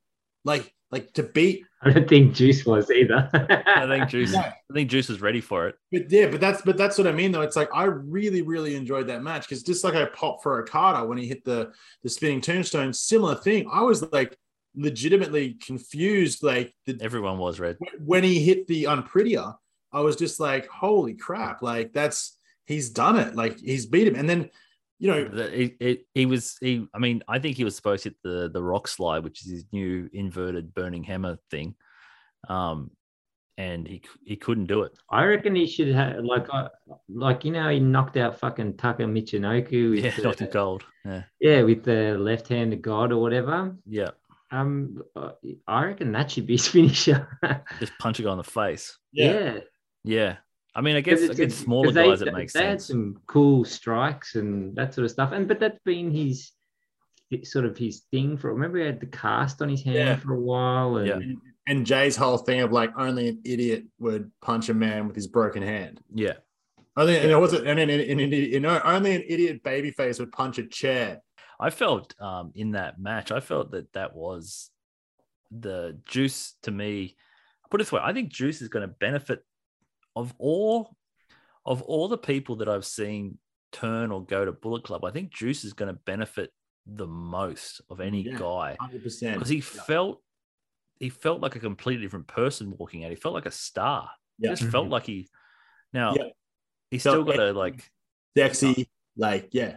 He just looked he just he had an attitude. He just walked out, he just walked out and it was he had this sort of gravitational pull. Like he just felt like he he was commanding the eyes without having to, and like for a guy that his whole thing was sort of dancing around and shaking his ass and like trying to get everyone to look at him, he realized like less is more, like I'll just do nothing and I'll yeah. walk out and I'll hold the belt above my head and I'll, he does his whole introducing himself as the champ. And like, obviously that's the through line for his whole thing. Well, that's going to be mm-hmm. his running story for the entire time. So when he finally meets Osprey on the final night, then it culminates. Um, I do feel for him because it's his first singles match in a long time, and it's obviously coming off the, you know, the appendix issue or whatever it was. He definitely either he gassed out or he knocked himself out on those headbutts. One of the two. Yeah. Um, maybe both. maybe maybe both. Uh, yeah. Juice juice ran out of the juice, and um, I just I, it was like the most juice moment ever. It's like he's yes. just about to get. He's about to fucking stick the landing. Just stick the landing, Juice. Ah, shit. He was yeah. so close to perfection, Juice. Just so close to, um, but it, he'll he'll find a way. He was he was he couldn't even cut a promo. I think he was just done. It was like it's hot. I just went at a because he. I'll give him credit. He committed to working Shingo's pace and yeah. said, "I'm going to work a Shingo Takagi main event style match here." Probably a bit underdone and yeah. a little bit underdone. And holy fuck! And it's like that's the thing, and that's the, that's what. We talk about it all the time about New Japan Pro. There are levels to this thing, and that, that to be at that level. And I know people talk about it all the time, and I'm not going to. You know, we're we're in such a culture of like someone watches an independent match and is like, "That's the best match of the year. That's the best thing I've ever seen." Blah blah, blah. And they go off, and it's like you watch like that's a that's a fine, solid thing, and then you watch like a main event New Japan Pro Wrestling, and you can't tell me that those guys are not just operating at a. They're just it's like a different sport.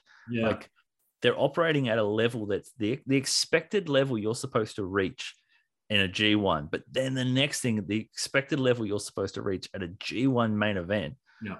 And and Juice has been out for a long time and he's coming back and he's been wrestling in like Impact and stuff. It's like, it's like, he's like, holy shit. And he's trying to build a new character and he's going like, he's putting everything out there. Juice is, classic Juice is like, fuck it, I'm just going to try. And, and I, does, does anyone make pro wrestling look more easy than Shingo? No, he just looks like he could he could do two hour two hour Iron Man matches. Yeah, no fucking drama. Yep, at at at high speed Dragon Gate style. Yeah, yeah. he's yeah. just incredible. And he doesn't, and he has a build. He's a he's a perfect example for all those people that want to go out there and have these arguments around, you know, your Adam Cole discussions or your body shamers or your Eddie Kingston's or whatever. Shingo is just, he's a functionally fit man. You just look yeah. at him like that guy. He's a girthy boy and he doesn't need to be cut. He looks like, he looks like the human embodiment of a kettlebell. Yes, he does. He's, he's almost like an old Hasbro. Yeah. Like he's just got this look about him that he's just built with, he's not about being cut. He's just about being functional and strong and fast, and he and his level is like yeah I mean anyone that's been watching him for the last couple of years, like they everyone knows like he's if he ain't the best in the world, he's in he's he's hanging out in the fucking club. Well, I mean I, I agree one hundred percent when you're con- confer- like comparing uh, indies to New Japan. Our dorkdom is better than theirs. I agree with you, Josh. Um the thing is though is it's uh with particularly with Juice, Uh, I found it really, really fascinating, though, just in terms of storyline, what's going to happen with Juice in this G one? You know yeah. what I mean? Like, like that match, yeah. I, I definitely saw that it was a bit botchy, botchy. I love the whole thing. But I didn't think it was. I didn't think it was. I, I think it was, I was gritty. I think yeah. botchy, botchy, botchy's actually a term they use in Japan for stiff. I think it was. It, well, that, that that's what I meant, though. Man. Thank you. That's exactly what I meant, though. Yeah, stiff. Man of very cultured man, Red. Yeah, uh, I am. I, I'm, I'm, I'm a cultured dork.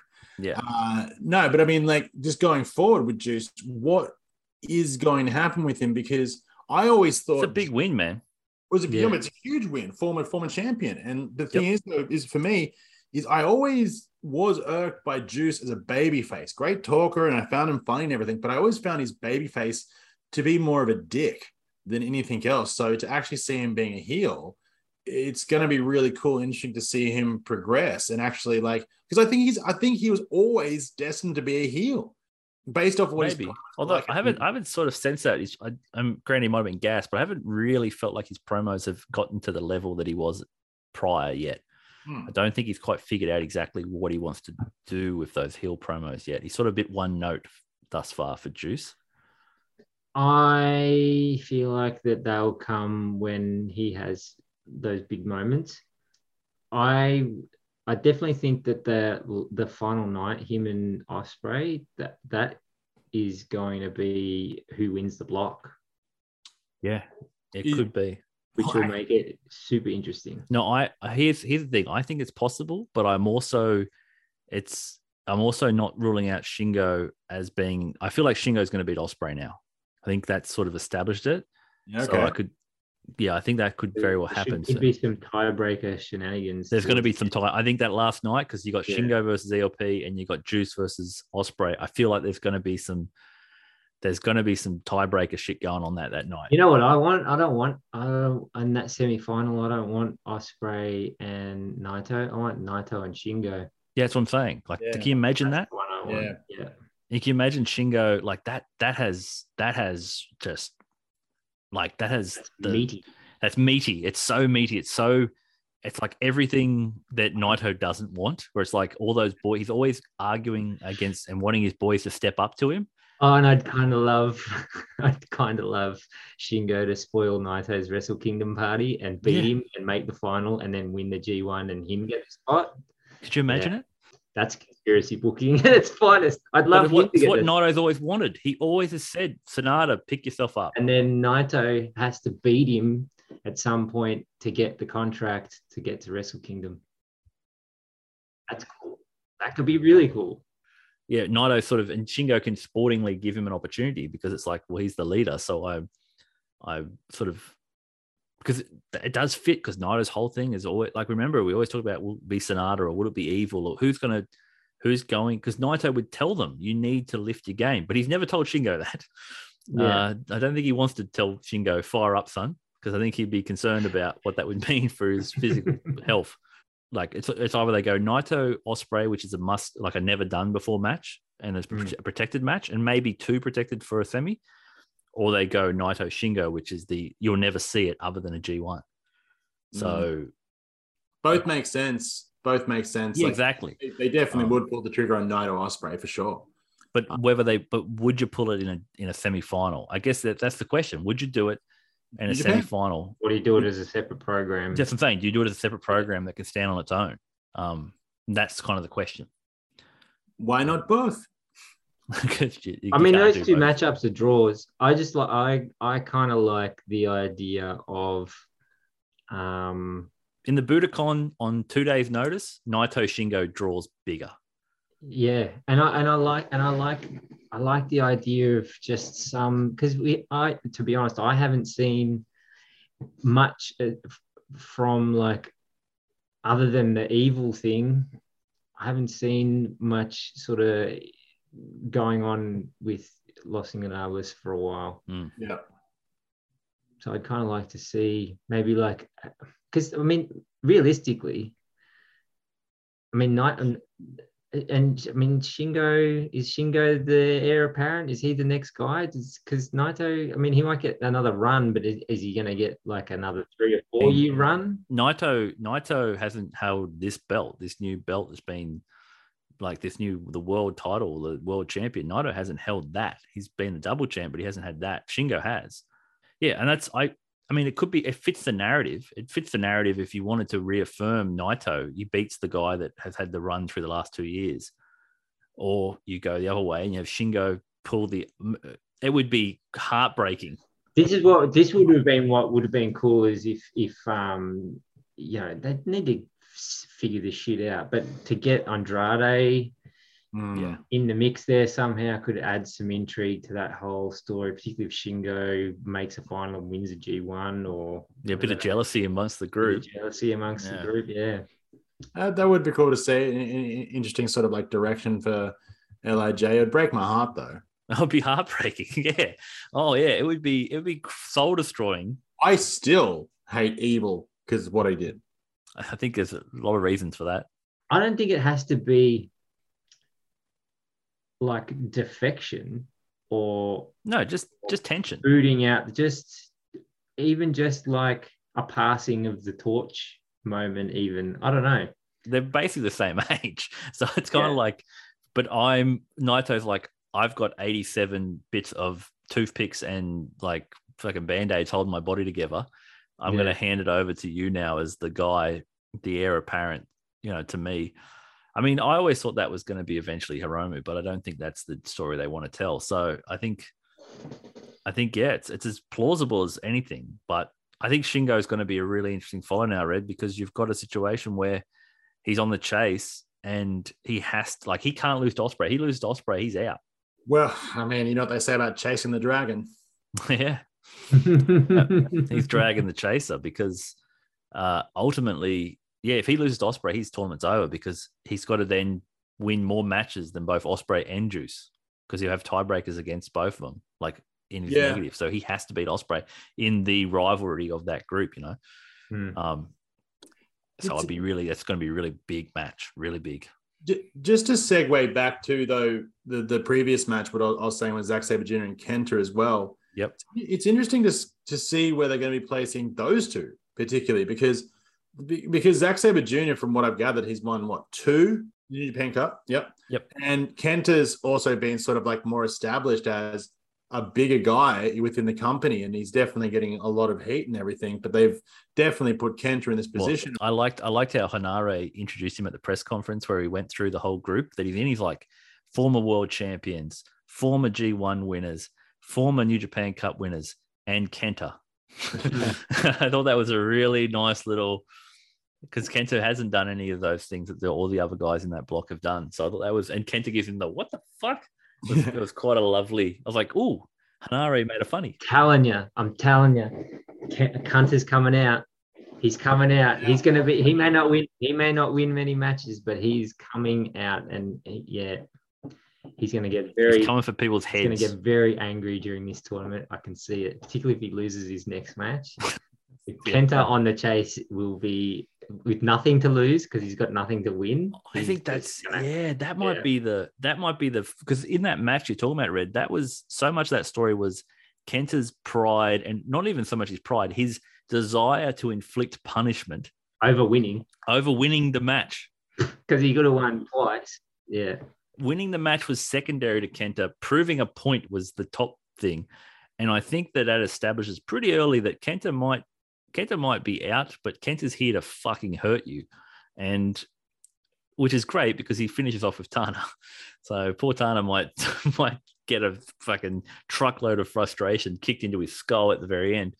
But, uh, and I think that was kind of the funny way they booked it because Zack was beaten. Zack was done. He was gone. Like, Like, it, like he was pinned. That he was out. Knee off the ropes. Was, oh, oh so down he goes. Out. Yeah, that was like the Nakamura Sakuraba knee where he went head first and just copped it. Yeah, yeah. Um, and sold it great. And then Kent is just like, great. I can now I can slap him in the back of the head. Like it was just, it was just. He didn't. At no point did Kenta look like he cared at all about winning the match. Like it was no, not. And, and there was also like that. You know, Zack tying up. Or he saw the saw half of his body. Yeah. And just like twisting and turning it and fucking stretching it. And I'm like, oh god, these two are really trying to hurt each other. Yeah. And then the the beautiful thing about it was the post match presses of both of them and how both of them dedicated. And this is what I thought was really lovely in terms of their symmetry. Both of them dedicated the first like twenty, thirty seconds of their promos to each other, where Kenta spoke in English and talked about, and just people need to check it out, where he talks about um, how Zack, when when when Kenta was in N X T and he was struggling, Zack sent him a message and how he it was a really heartfelt message and it lifted him up and it really inspired him. And he, he felt like that's what a real, you know, like I recognize him as a real guy. And then he said, but I fucking hate twenty twenty-two Zack Sabre Junior And he's like, and he goes, at the end, he goes, Zack, thank you. Fuck you. And then walks off. And I was like, that's a perfect little description. Yeah. And then, then Kent, then Zack spends the first twenty or thirty seconds speaking in Japanese back to Kenta, talking about how in the dojo and how the story of those two guys, how Kenta's the reason he got over to Japan was because of Kenta in their matches in, in England that got him the spot in the Noah dojo and how he always wanted to, you know, to in, get, embrace the culture of Japan and how Kenta opened that eyes to him, but then how he evolved when Kenta went away and, and Zack evolved in Noah to the point where he got to where he wanted to be finally at New Japan. And he's here for a couple of years and he's finally here and he's finally in his element and he's got his opportunity. Now here comes Kenta waltzing back in, trying to take his spot. And I thought, trying to be the senpai, and he said, "You're not my senpai anymore. Like, I'm senpai." And it's like, I thought that's just a, those two. I, I think they've. I honestly think they had enough juice out of that one match to be a, like a Wrestle Kingdom program. Like, I think they could yeah, legit yeah. sell it if they wanted to, and just be like, "We're going to build to this," because yeah. it it was heated at a level that you don't see very often, as you said before, Dave. Like pride and ego and violence and just and Zack wanting to prove his style's better, and Kenta just wanting to prove that he's fucking Kenta. You know, it's so rare to see someone take it to Zack like that. Like normally, Zack dominates the very beginning of the match, and it becomes a Zack match. Well, people are scared. People are scared. Like it's a classic uh, striker versus grappler. People are scared to engage because if you kick and he grabs your leg, you're fucked. But Kenta's like, fuck it.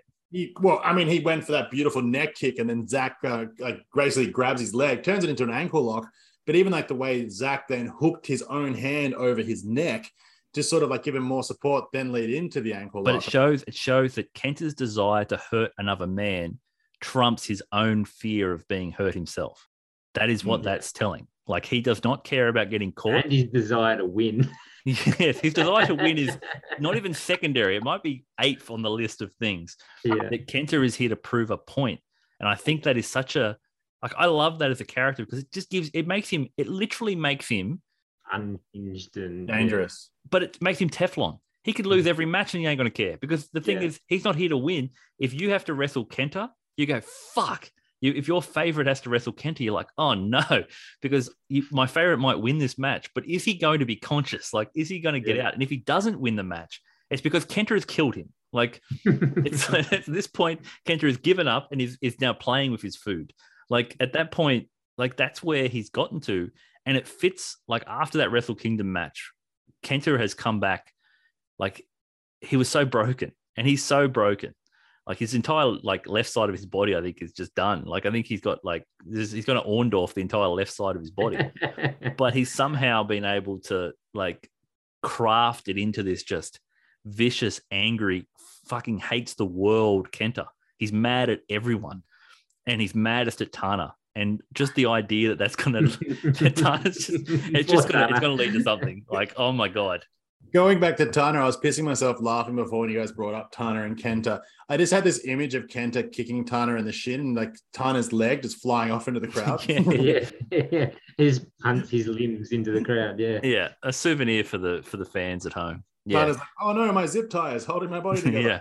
Oh, it's going to be, it's going to be epic. Keep an eye on that one. The battle of the zip ties between those two. Yeah. Yeah. Because they did it to each other. yeah, no, I, I think that both of those matches are, are great. Red, both of them are tremendous. It's uh, it's almost funny. It's like because like you know, if there's anything you guys are looking forward to, it it, it kind of seems like we just covered all of that. We did, we did. We're looking forward to everything. everything's everything's great.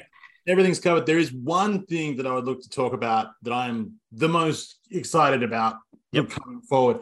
And that is, uh, and I'm so sorry. I know I just went last. It's just that uh, I've just been holding this one back for this question the whole time. Uh, on, the, edging over there. on the twenty-sixth uh, in America, that'll be the twenty-seventh. That's um, next week, yep. We've got the Great O'Khan's very first match um, taking on Chase, which I am one hundred percent jonesing for. I finally get to see O'Khan and one hundred percent watch him in all of his glory, and I am so excited for that. That's great, Red. That is, there's a, you may be, that may be the first and last time someone has said there is a Chase Owens match, and I am jonesing for it. but uh, yeah, get this, getting a chance for Great O'Khan to show out, hopefully. Yeah, that's exactly it. I'm just, I'm so excited. I know, I know, like there's like you know, there, there's even Tana and Naito uh, before that, but it's just that. Uh, I'm so excited to see like Great O'Khan. There's, you know, Tanahashi and Tetsuya Naito, but yeah. Great O'Khan and Chase Owens. Now, get out of the way, people. I, I'm just so excited. It's it's the reason why I'm into wrestling. It's the reason why I drafted O'Khan, is just to take on Chase. That storyline has been building for years between the two of them, and I'm just so excited to see where... I don't even know if O'Khan knows who Chase is at this point. Yeah, yeah, yeah. I mean, just be uh, expectations, careful of that uh, surprise upset. I mean, they... yeah. yeah, that could hurt. That could really hurt. No, I think that'll be interesting. I, I tell you what I'm looking forward to. I heard it was hinted at by Kevin Kelly that when they are not around Tokyo, that there will be a special guest joining him on commentary, that man being E L P. So oh, I oh. am incredibly excited about listening to El Phantasmo doing commentary once more. Uh, we all thought he retired when he was in this during the pandemic. He was one of the guest commentators who had to retire mid. Uh, he, he retired mid mid tournament. Uh, he was a an absolute natural. He is hilarious, and but he's also good. Like, he understands to get the story over and to like excited and about the fear of this move and watch that thing. He's very good commentator. He's very good at everything, I think. But after his, I, I almost either want him to commentate or just send his text messages to Chris Charlton to read out loud. I think that could also be an incredible opportunity because uh, yeah, for people that didn't see it, check out the press conference where E L P sent his press conference via text.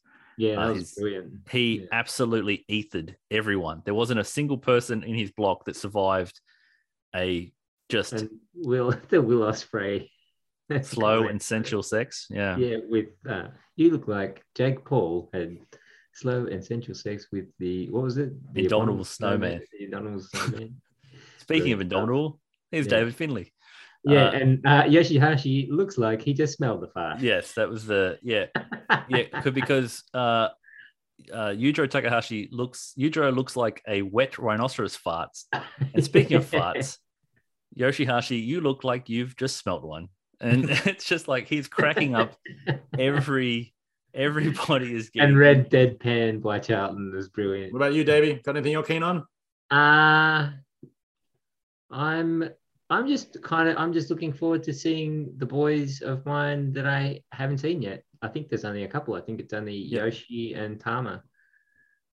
Uh, I think I've seen all the others. Yep. So, uh, yeah, I'm just kind of looking forward to seeing what they have to bring, have uh, what they bring to the table, what potential, I don't know, things they can launch themselves from. Um, yeah. Other than that, yeah, just the G one in general. Nothing specific, really. No, I think that's fair. See half your team. Well, thank you, ladies and gentlemen. Thank you so much for listening to us. I hope you've had a really nice day, a happy lunch.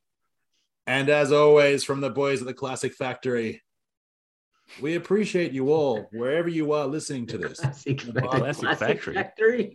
What is the Classic Factory? That's our studio name, the Classic Factory. uh, yeah, so wherever you're listening to us on the podcast. Is it like the Cheesecake Factory? Is it like the where it's not actually a factory?